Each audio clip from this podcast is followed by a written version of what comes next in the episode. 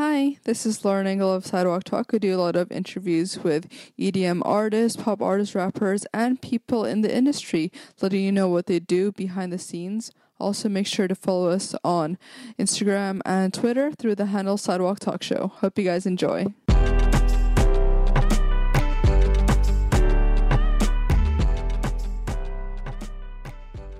Hi, it's Lauren Engel. Today I'm here with Tessa Violet. Hello, how are you? So you're born originally in Ashland? I was Oh, actually born in Chicago. Oh, in Chicago? I moved to Ashland when I was like three, so all of my childhood is there. Oh, but your parents are originally from Chicago? My mom, uh, her mom doesn't watch this. She's from the Northeast somewhere. I want to say Connecticut. I think she grew up kind of all over. So what does your mom do? Back then, she was an accountant. Okay. Um, and she would work for lots of clients. And then she was acquisitions at an audiobooks company. So she would meet with agents to get the rights to turn books into audiobooks. Mm-hmm. And now she is a writer and Oh, wow. a baker, and she works at a grocery store. So you, oh, so that's probably where all your creative side comes from. Because she's such a creative person. She is a creative person. I don't. I don't. I wonder if she. I don't know if she would think of herself that way, but I definitely Mm. think of herself that way. Yeah. What kind of music was she playing in the house when you were growing up? You know, my mom doesn't listen to a lot of music. She didn't growing up, and she still doesn't to this day. When I think of music we listened to, we had like a Frank Sinatra uh, CD that was um, Come Dance With Me. So it was him doing musical theater, Yeah. like jazz versions. Wow. um, a few Starbucks jazz compilation CDs, and a Talking Heads cassette tape. Oh. And that's like all of my memory of music that my mom listened to. Mm-hmm. My mom, uh, I mean, she just, I think she's noise sensitive, so she really enjoys silence. Oh. and you're like the opposite. You like love music. Yeah. Do you remember the first like CD or was it cassette when you were listening? Or what was it? Uh, the first CD I ever bought was um, Mika's uh, Life in Cartoon Motion, which I would have got through Oh. iTunes. Yeah. Yeah. And what? Who else were you listening to back then? You know, when I was like in high school, I really didn't listen to a lot of um, pop music or. Um, y- it's just funny. Music wasn't on my radar. Uh, I listened to a lot of musical theater because I was kind of like a theater kid. Yeah. Um, and it just didn't occur to me that, you know, there were kids in other parts of the countries, country like starting bands. Ashland's like six hours in either direction from a major city, Oh, wow. Portland or San Francisco. So, like, there's not like a music venue. I guess the closest venue would probably be Medford, and that's 30 minutes, which we didn't have a car most of the time. So it just wasn't even something I ever thought about, honestly, until my 20s. And in your free time, were you? What else were you doing like other than theater? Back Um, then. I started a vlog when I was in high school. Um, I went to Hong Kong for the summer, and I just thought, wow, this would be such a cool experience to get to make a video um, vlog of it. And at the time, like vlog wasn't really a common word, so in my Mm-hmm. head, I was thinking like, I'm gonna make this like daily docu series of my experience here Yeah. in Hong Kong. and I remember having this like specific image of the music I was gonna use as like driving to the airport and editing it. Um, but I was using like a free version or a fifty dollar version of Pinnacle, um, and like immediately figuring out like, oh, there's no way to add music to this video, and there was, but it took me a long time to realize how. But then to get to modeling in Hong Kong, you must have been you were signed with some agencies here, or?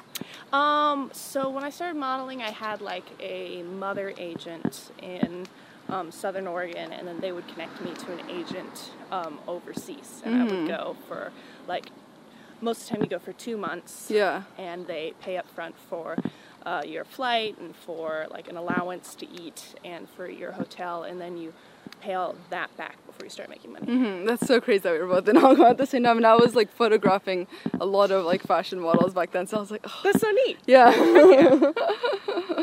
how, so how old were you when you were in Hong Kong? 17. Oh, was that crazy? I mean, like just growing up in Ashland and just I mean, most Americans haven't even been to Asia, and you're like Definitely. in Hong Kong at 17. it was super wild. You know, I never like modeling sort of like came into my life sideways an adult. My, one of my mom's friends was like, you know, Tessa's kind of tall and like wiry. Maybe she could consider that. And again, it wasn't something that had ever crossed my mind or something that was really like calling to me. I was kind of like, yeah, sure, whatever. Like, eh.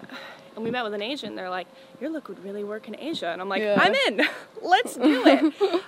Because definitely, like the idea of international travel was not something that was reasonable, um, like financially for me or my mom, and that that was a possibility. I was stoked. But was it difficult for you, like, uh, being in such a different culture? Do you think it changed you as a person, looking back? I mean, the tough thing about when I look back on those experiences, I wish that I had made like more of an effort to connect with the local culture because the modeling experience is so separate. Like almost all day would be either castings or working on a job. I don't really feel like I got to have much of an experience of the places I went, which is really too bad. Um, modeling as a whole, I didn't have a very positive experience with, um, except for getting to see the places, which was wonderful. But as an industry, I would say not super stoked on that. Mm-hmm. And um, yeah, And then you were also in Thailand. yes. Um, so when I was 17, 18, I did Hong Kong, Shanghai, Oh wow. Seoul, and Bangkok. and then you skipped school. Yeah, Oh, I didn't do it? college. Oh, but this was when you were 16. Oh, so you I finished high school. over the summer Oh, before okay. senior year, and um, I also did Tokyo when I was 15, and I missed like two and a half months of school, and I had to miss part of the um, play, so I couldn't be in the musical that year. And I was like, I don't want to miss any more school because I wanted to be in the shows. Yeah. So then I waited till I graduated to go over again. hmm And what did your like friends or classmates think about you modeling international? Must be so cool to them, like back then. Uh, You know, we didn't really talk about it. Uh, I think it was cool. I was probably kind of shy around it because I was like, I don't know, it's. Yeah, it wasn't really something that we talked about too much. hmm And how about for your mom? Like, what did she think? I mean, I think my mom just thought it was such a cool opportunity to Mm. get to because again, it was like, you know, grew up in a small town. I did, um, and we didn't have a lot of money. It was just such a special thing that like uh, that opportunity would walk into my life. Yeah. And then, what were you? What did you or your mom like had career-wise? Like after you didn't really want to do modeling anymore. Um, well, when I was 18, I came back to New York and I was like, Mom, I don't want to be a model anymore. And she's like, Yeah. Okay, but like you have to get a job or go to school. And I'm like, Great, I'll get a job. And um, I got a job in retail, and I did that for a year. And like, honestly, that was totally fine. You know, I mean, you, you know how retail is. Yeah. But I remember feeling about it that like I was so honestly just like grateful to be doing something that wasn't modeling. And i was like yeah mm. this is fine. Like i'm i have no qualms with this. And then in the meantime i was also continuing to make video blogs. And i remember like having like when i started there was no way to monetize content. It wasn't a career for anyone. But i remember thinking like i think this could be a career i think there is a job here. And just kind of working toward that, being like maybe it works out, maybe it doesn't. Like I'll think about doing school, um, and yeah, Was it so crazy to you back then that you were just vlogging your life and how people just stumbled upon it, or do you know how they stumbled upon you early on? it was so different then because like now everyone knows what a vlog is, but then when I transitioned into doing it full time, people would be like, "What do you do?" I'd be like, "Do you know what a blog is?" and people would be like, "Yeah," and I'm like, "Well, it's like that on video." They'd be like, "What do you talk about?" And I'm like, "I don't know, kind like just." If, if I have like a story I want to share or like I have some feelings, I wasn't doing like daily vlogging. I was just um, telling stories or sometimes trying to be funny. I don't know. And so, because it was such a small world, it was like my online experience was om- completely separate from my real life. Um, like, I could live like a completely normal um, like retail life at one point, and then also like Did people not sort of recognize online. you? Not really. I mean, I think I, I have one specific memory of being recognized at work, so Mm-hmm. probably it happened that one time. And then what happened after your retail job? Um, I quit and I moved to LA. Uh, my friend at the time moved to LA. I was like, yeah, I'm gonna do that too. And I, yeah, just started doing blogging full time. I did it full time for a few years. I mean, I guess I did it full time from 2009 through like 2017, so like eight Mhm. years. Oh my gosh. Yeah. Yeah. and then you moved to Nashville? Or when was that? Um, a few, so a few years passed um, when I was 23, so 2013, I started writing songs for the first time. Um, What clicked to you for that? Sorry? What, like, what was the turning point? My friend had left his guitar in my car and then moved. And I just thought it was such a shame that no one was playing this beautiful instrument. And I was like, man, maybe I could learn how to play guitar. So it's like I started learning, like, you know, uh, Death Cab's I'll Follow You Into the Dark. And um, I don't know, I just had a thought, like, huh, a week ago I'd never played a song on guitar and I've done that. Maybe I could try writing a song. And, like, at the time I'd really been praying, like, God, please give me a new outlet to be creative. I was feeling like really just burnt out on videos and that whole world, and I wanted something new. And yeah, again, songwriting just kind of came in sideways. And that, like a month later, I was supposed to be going to LA for something unrelated, but I knew someone who knew a producer, and I was like, could you connect me? I'm writing these songs. I don't know if they're any good, um, but maybe it'd be cool to like try and produce them. They connected me, and we like worked together for the weekend. And then I was going to fly back to Canada at the time.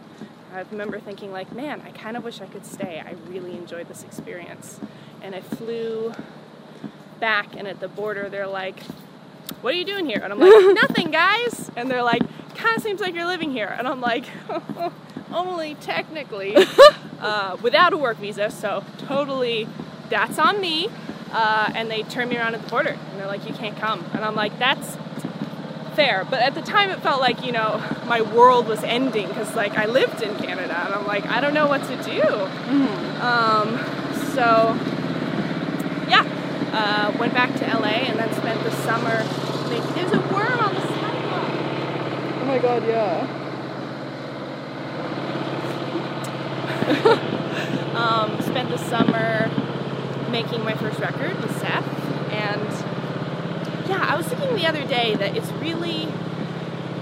I feel like so much of this where I'm at now. It's so lucky that when I started, I had so much confidence, confidence and naiveness because I really felt like at the time, like I can do anything that I like. I can learn how to do anything. I learned how to play guitar. I can learn how to write a song. Um, and like, of course, I'm gonna go on tour and like do all these things. But if I'd known then what I know now about how much time it takes and how much work it is, it's not that I would have thought like I can't do that. I would have just thought, oh, that's just so unlikely. It's impossible. Wow. uh, and it's it's so great that I could be um, both so naive and so confident. Did you think when you first started getting into music that people wouldn't take you seriously because of your YouTube? Hmm. It's a good question. I think when I first started getting into music, I was so shy about it. I like I released the record and made like one video about it, but I wasn't like I'm an artist now, guys. I'm a songwriter. I was like, here's something else I did if you want to listen to it. No pressure. um, and it was probably another year before I was even honest with myself that I'm like, yeah, you know what? I do want to do this. This is something that I like deeply and dearly love, and this is my identity now. Mm-hmm. I mean, my identity, Yeah. as defined within the constructs of what you do. and how did you meet Dodie? Yeah, Dodie. Yeah. Um, my memory of meeting Dodie, we met at Summer in the City 2013. Uh, would have been 2013? Yes. And I met her, I met someone else, and she's like, yeah, I'm a musician, I play songs. And I'm like, I just started writing songs too. Play me some of your songs. And we like sat in a circle, there was a bunch of us, and played our songs for each other. Um, and that's my memory of meeting Dodie. She told me years later that we actually met, like, not at a meet and greet, but uh, backstage somewhere. And she's like, Tessa must never find out about this. that's funny. I can imagine you guys as a duo. Did she? Do you work on songs together, or, or is it pretty separate on the music side? Uh, it's completely separate. I've never written a song with her. Oh, really? Yeah.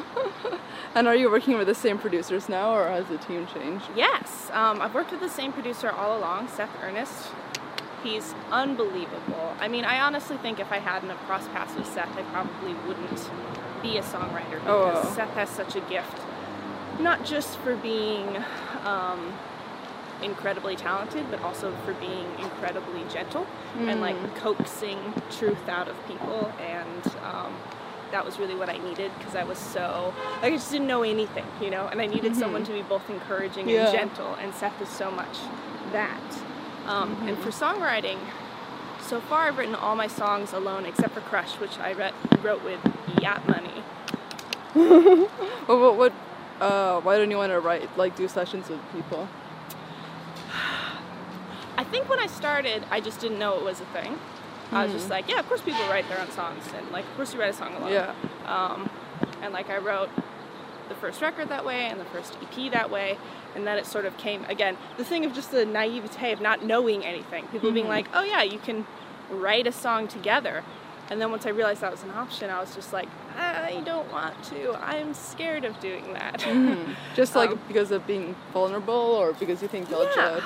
Yeah, Yeah. it's just such a vulnerable process, not just to, like, because a lot of my lyrics are from, like, personal, Mean, just my life. It's a lot to be like, ah, here's my whole life, and then also to, like, throw out ideas. I think I'm a really slow processor, so it takes me a long time to even figure out if I like something or not. Mm-hmm. Um, and yeah, I only made an exception with Crush because I'd written the verse and the bridge, and I had a chorus that just like wasn't that good, and I was like, ugh, this song is so good, it deserves a better chorus. And um, these two writers that I know, Solomon and Lauren, I just love everything that they've done. Like they have such a sensibility that is similar to mine, and um, I was able to bring them the song. I'm like, here's what it is so far. I need a chorus. I don't know. Do you think there's gonna be a point that you hit there, like, okay, I just have to do sessions now? Maybe I want to be open to it because the, I'm. I wonder if I limit myself by not, um, you know, trying something new, Mm-hmm. and then at the same time. So, so I want to I want to be open to it, but then at the same time I really like my songs and I like how I write and I enjoy that experience. So I'd certainly like to try it. I don't want to be someone who doesn't try things. Yeah. You know. And how did you meet her management? Uh, management I met through uh, Mary Gormley. Um, so, two years ago when I was working on the upcoming record, Bad Ideas, I was like, again, the naivete of not even. I was just like, I think I need a music manager, um, and I reached out to a friend who like worked in YouTube. I was like, "Do you know any music managers?" And she was like, I don't, but I know Mary Gormley, who used to be A&R at Atlantic and now works as like a connector of sorts. I reached out to her and I was like, hi, I write pop songs. Uh, what do you think of these? and she connected me with uh, Gabe Saporta um, at Tag, and yeah, How did your tour with Coin come about? amazing! oh my gosh, I couldn't believe it. Um, I was with the whole tag team, Gabe, Sydney, Willow, shout out. We were driving back from somewhere, I don't even remember what, and they're like, We've got news for you. And I'm like, What is it? And they're like, Do you want to go on tour with Coin? And I was like, Are you kidding me? Yes! I was just like, I was like, I what for real? I'm like me, and what I wanted to say was like, are you sure they meant me? like their music is so cool and they're so Oh. nice and Yeah, they are. I interviewed them. yeah, Yeah. heck yeah. Um, and I, you know, I should ask Tag about this, but I suspect probably that was a conversation that was going for a while that they didn't tell me about because they didn't want me to get my hopes up. Oh. So how it came about, I'm not too sure, but Mm-hmm. that it did, I am very happy. and what made you want to change your hair? From brown to pink, or red to brown, or pink to yellow. I guess just all the hair phases. Like, Uh, I, I just think it's so fun. I like Mm-hmm. to, I always liked the bright colors. Even as a kid, I wanted to do it, but I was like afraid of bleaching my hair. And I always wanted to go short, but I was afraid I'd cut it and I wouldn't like it. And yeah, I just did it one day. Love. Yeah. it. Super recommend. and can you touch upon your video that you talked about depression? What kind of advice do you have for people who are going through depression? Um, I'm thinking about it.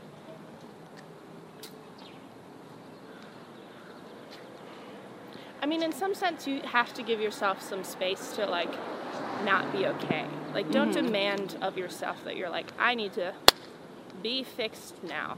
That um, space to be in is such like a shame space because then you feel bad and you feel shame for feeling bad. Um, so I'd say rid yourself of that. It is okay to not be okay. And then at some point, you need to start making choices that move you in a direction. Like the hard part about depression is it's so stagnating, and you you get stuck and you feel it's hard to see a future out of it, and you just have to make choices. Like just what's the next best thing? Like you don't need to.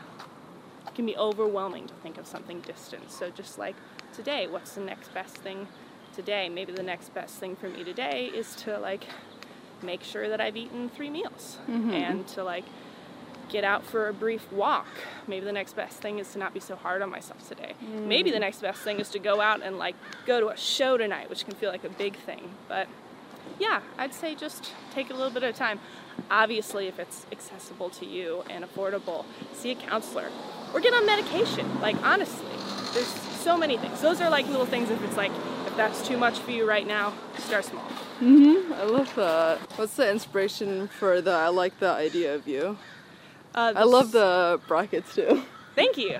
I don't know. I was like dating someone and I knew that they weren't that into me and I just written this song Bad Ideas where I was like kind of hard on myself for being like I see this pattern, you know, I can get obsessed with people who obsessed with things. I don't know, hard on myself. And then for I like the idea of you, I'm like, or maybe it's just fun and it's just for now and that's okay. Mm-hmm. And I can know that like this isn't someone I ultimately want to be with, but I'm really enjoying the idea of him and maybe that's fine. Like I'm just living in the feeling of like yeah. and does it does he know it's about him? I don't know. I haven't heard from him since it came out. Oh my god. And how about for the music videos? Like, are you in, for your music videos? Are you inspired by certain movies or directors? Uh, it just depends on the one. Um, I like to let the feeling of the song dictate the visuals more than the lyrics because I feel that the lyrics are already telling a story and I don't need to see that same story like um, necessarily mirrored. So I like the idea of you. It has such a like feeling. Mm-hmm. I'm in the wrong tempo. I love that. It's such a 1960s feeling, and it makes me think of Nancy Sinatra's "Boots Are Made for Walking." And I was like, could we do an homage to this? Is that okay? Uh, and yeah, so it was. Mm-hmm. And what's the story behind like the the meme in Russia? Oh yes. So I am very much lost in translation. Uh, so here's my understanding of it as well as I can understand it. Um, there was like whatever the Russian equivalent of an alt right type forum mm-hmm. that found the video and it started going viral because it was both the same tempo as this like early Russian chant that's like Russia What forward, the- Russia forward, Russia forward. And then at the same time, I'm wearing the sweatshirt. This is Mishka on it. Um, which when I bought that sweatshirt, I didn't even clock. I got it. Um, I thrifted it. Yeah. I was just like, I like these colors. Yeah. It's so crazy. I know, and the the yellow, the colors or something. So anyway, it starts going viral in this like. It's not technically far right because they claim to be pro monarchy, but it's it's kind of that same sort of thing where it feels very racist, very sexist, very much something I don't want to be associated with. Yeah. So when it started going viral, I was just kind of like ignoring it because How did you even know when, like, I started getting um, the same Russian comment over and over again on the video, Russian forward. And oh, so you didn't, you knew immediately it wasn't Russian fans, like, if they Russian people watching your YouTube or. I mean, I knew it was something to do with viral virality, and then I was Google. At first, it's like cool because you're like, "Whoa, am I gonna be famous in Russia?" Oh my god, you have to perform in Russia. Heck yeah, you know. But then it's like I Google it, and it's like specifically this meme connected to like um, this like uh, extremist political group that I'm like, Oh my god, I do not support that. Um, so that was like January, I want to say. Yeah. Then a few months pass, and we ended up hiring a Russian PR person to be like, So, what's the story? What's happening here?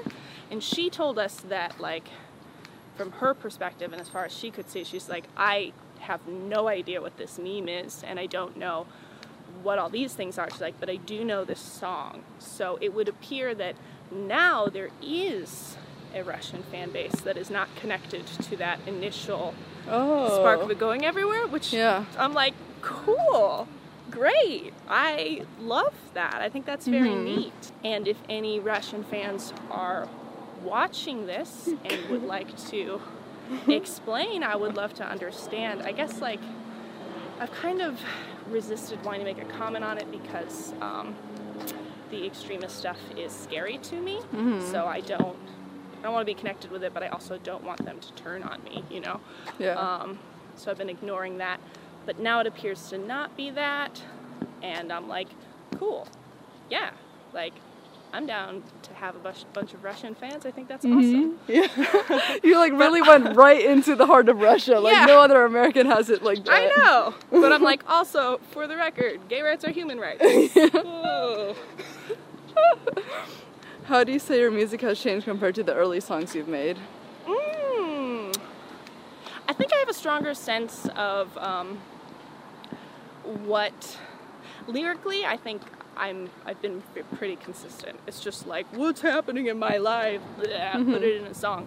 Um, but I think structurally, I have more of a understanding of what I like in music, and then how to make a song do what I want to do for me. Mm-hmm. Um, and also, I've become a much better singer. Oh. Are you taking lessons? No, I should though. It's just that I've sung so much more. Like when I Mm. started, I hadn't sung that much, and now it's like I tour so much, so my Yeah. voice has become so much stronger. Mhm. How do you say you've grown as a person compared to when you were younger? That's funny. I was thinking about that the other day. Oh yeah. Um, I- some threads are very consistent. Like when I was young, it was always important for me that people feel included and wanted, Mm. and that is still true for me as an adult. And um, I can be a, an includer sometimes in a way that is counterproductive because I just I don't want people to feel left out.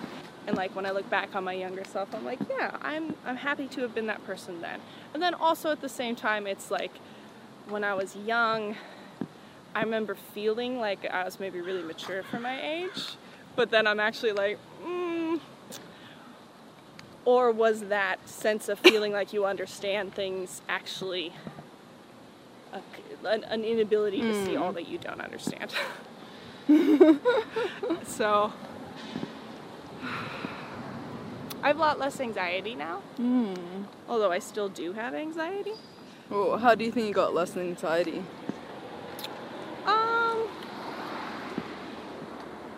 A lot of therapy. um, and some of it's just, I think, getting older and kind of having had experiences where you can look back and be like, oh, I've had an experience like this before, and last time it turned out okay, so maybe it'll be okay this time. Whereas when everything's happening to you for the first time, it's like, will it be okay? I don't know. Yeah. Um, I think. Last question. What do you want to be remembered for? What do I want to be remembered for? Like when I die? Yeah. Um, I think with my life, I really want to be a part of valuing people well, um, both both with like my fans and my shows. I really want my shows to be uh, a place where people can feel like it's okay to be whoever you are right now. And if that means like a break from your sadness and you're like, this is fun, I'm like, great. If that means permission to feel very sad, because many of my songs are very sad, then I'm like, great, yes, just be who you are. You're enough.